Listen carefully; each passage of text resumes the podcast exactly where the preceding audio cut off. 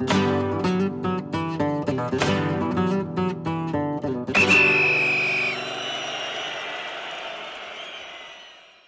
さんこんにちは。ペルディスタ小沢です。今回も、えーバルセロナのインアウトの最新情報補強の、えー最新動向についてお伝えしたいと思います。バルセロナは前節、えー第37節のヘタフェ戦で、えー勝ち点1を、えー取りまして2位が確定ということでもうすっかり、えーシーズンオフの、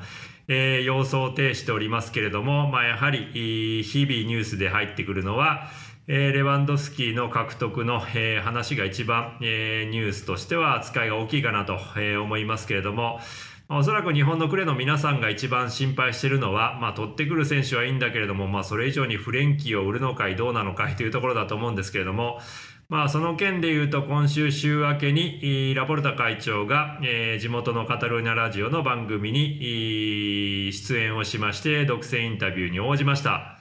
まあそこで、いろんな話題についてのコメント、明言は避けておりましたけれども、まあ行間を読み取れるような、コメントが多々ありましたので、まあ一番個人的に、まあやはりなと思ったところで言うと、まあまずはクラブとしての、えーまあ経済情勢を健全化させる、まあ赤字の返済が最優先だということで、えーまあそうした時に、まあ、痛みを伴う、えー主力選手の売却があるかどうかはわからないという発言で、まあ、ちょっと他人事の発言をしましたと。まあ、この発言のシーンは、まあ、クラブとしてはやはりキャッシュが必要なので主力選手の、えー売却、まあ、その主力選手は、まあ、おそらく外国人選手になるというところなんでしょうけれども、まあ、これはマストなんだなというところが、まあ、確認できましたので、まあ、現状フレンキー・デヨングに対して、えーいいオファーが特にマンチェスター・ユナイテッドから届くようであれば、まあね、クラブは1億ユーロと設定しているというところは以前の動画で話しましたけれども、まあ、1億ユーロに達しない場合でも8000万ユーロぐらいであれば、まあ、クラブとしては売却に向けて、えー動きを進めるんだろうなというところは、まあ、はっきりとその、えーコメントから汲み取れましたし、まあ、あと今日のムンド・デポルティーボ紙の、えー紙面作り内容を見ても、まあ、やはりまあ、フレンキーが一番高値のつく、えー選手として、えーまあ、候補者第1候補ということになってますけれども、まあ、それ以外で言うと、えーデストがいて、まあまあ、その後にメンフィス・デパイも、えー入ってくるような、えー記事の、えー内容になっておりましたので、まあ、おそらくそういった選手たちが、まあ、売却候補、売却の有力候補になってくるのかなというふうに思いますけれども、まあ、それでキャッシュを作ったとしても、レバンドフスキーが取れるかどうかはわからないですし、まあ、現状取れない可能性のが、えー断然高いというところはね、えー以前の動画でもお伝えしている通りですけれども、まあ、ただ、チャビ監督は、えー相当レバンドスキーの、えー獲得に前のめり本気なようですし、まあ、何よりレバンドスキー自身がバルサでのラリーガでのプレーを熱望しているということで、噂レベルですけれども、昨日、えーバルセロナにレバンドスキーの代理人を務めるピニザハビ氏が、えーバルセロナ入りしていたんじゃないかみたいな噂も出ておりましたし、えーまあ、バルサのオフィシャルショップでユニフォーム10枚買ってたみたいな、それはさすがにないと思ってますけれども、まあそういった噂も流れてますので、まあ当面は、えーレバンドスキー獲得に向けた報道が、えーまあニュースバルーンも高いですから、えー多くなっていくのかなと思いますけれども、まあそうは言ってもバルセロナまず必要なのは、えーチームの人件費の、えー抑制ですから、えースリム化ですから、構想外になっている、なるであろう選手たちの、えー行き先を早めに決めてもらうことということで、まあ、現状ではブライス・ワイト、えーラングレー、ウンティティ、ミンゲーサーリキプッチあたりの名前が挙がってますけれども、えーまあまあそういった選手たちが、まあ、移籍金はね、えー高値ではつかないと思いますし、まあ基本的にはつかないと思うんですけれども、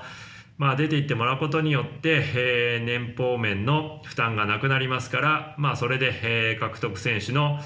えー余白ができるということで、まあ、現状ね、すでに合意に達しているクリステンセン、それからケシエ、まあ、2人ともにフリーで来てくれるので、移籍金はかからないですけれども、まあ、年俸は2人それぞれ500万ユーロ、600万ユーロぐらいのようですから、まあ、やはりかなり高いなと、今の現状のバルサの、え人件費を考えると結構な負担になりますので、えー現状彼らを登録できる、えー予算的な余白がないということで、まあそれをどうしますかというね、まあだからレバンドスキーを移籍金つけて取るみたいなところは当然夢物語はなってくるんですけれども、まあでも基本ね、えーメディアは夢を売って新聞や自分たちのコンテンツを売らなければいけないので、えー、まあそういったレバンドスキー来るぞ来るぞということで 盛り上げるのは仕方がないことですから、まあそういう提灯記事も書きますし、まああとラポルタ会長も、えー、マドリーのペレス会長と違って、まあ基本的にはね、えー、2クラブともに訴訟制度なので会長選挙があって選ばれている会長なんですけれども、まあペレス会長はほぼ、えー、独裁政権を築いている一方でラポルタ会長は、まあかなり民主的なクラブのえー、バルサの会長ですから、まあ、ある程度人気も必要だと支持率が必要だということでやはりちょくちょくこういう局面では、えー、地元メディアの取材とかインタビューには応じるということで、まあ、そうなるとね、えー、余計なことを言わざるを得ないということで、えー、そもそもエンバペなんて取れる可能性なかったでしょというような、えー、ことなんですけれども、えーまあ、バルサがアプローチをしたらエンバペに、年俸のね、手取りで、えー、4000から5000万ユーロぐらい必要だと言われたみたいなことを、えー、完全にね、負け犬の遠吠えだと思ってますけれども、まあそんなことを言う。逆にエンバペのファミリーからは、えー、ラポルタ会長なんて面識ありませんと いうことを言われてしまうということで、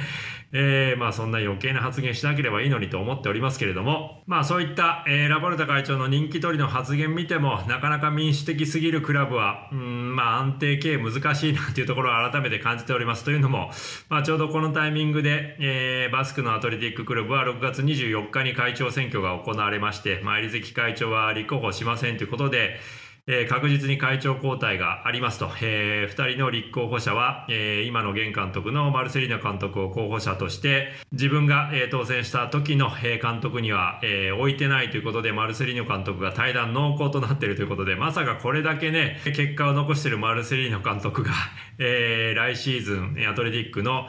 え監督に居続けられないというところはやはり大問題ですし、まあ、その2人の候補者がどういう監督を、えー、まあ、出してくるのかこれからね、えー、明らかになってくると思いますけれども、えーね、昨日ラウル・ガルシアも言ってましたが、マルセリの監督がないのはありえないみたいなことを言ってましたけど、まあ、選手はそう思いますよね。まあ、そう考えると改めて、えー、ソシオ制度とはいえども、ラリーガではね、4クラブのみがソシオ制度で、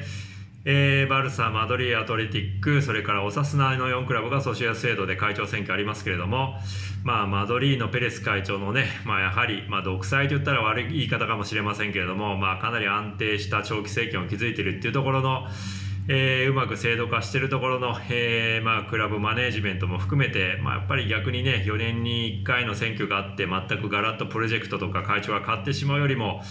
まあ、安定した、えー、チーム作り、クラブ経営できるのかなという意味では、まあ、なかなかソシエ制度の難しさも感じるかなというようなラポルタ会長の、えー、ここ最近の振る舞い、それから、えー、週明けの、えー、地元ラジオ局でのインタビュー対応でしたと。ということで、バルセロナは日々いい情報が更新されていくと思いますので、えー、レバンドスキー獲得濃厚とか、逆にもうレバンドスキーの名前がすぐになくなっちゃうとか、えー、ここに来て、えー、クリバリだとか、いろんな名前が上がってきておりますけれども、まあそんなね、アスペリクエタだ、マルコス・アロンソだと、いろんなカロストレールだと、いろんな名前を挙げれるほどの、えー、予算的な余白がないのは間違いないと思いますので、まあ、皆さん、えー、地元の、えー、メディアに踊らされすぎずに冷静に、まあ、それよりもフレンキー残留させてくれよと、えー、売るなよみたいなことで、えー、クレの日本のクレの皆さんは声を上げていっていただきたいなと思っております。し個人的にもね何度も言いますけれども、まあ、もちろんケシアは来るんですけれども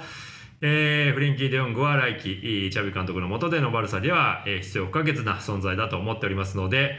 まあ、もちろんね、キャッシュ作らないといけないっていうような懐事情はわかるんですけれどもフレンキーは、えー、売っちゃいかんだろうと、えー、改めて思っております。ということでまた次の動画でお会いしましょう。ご視聴ありがとうございました。アサラプロクシマ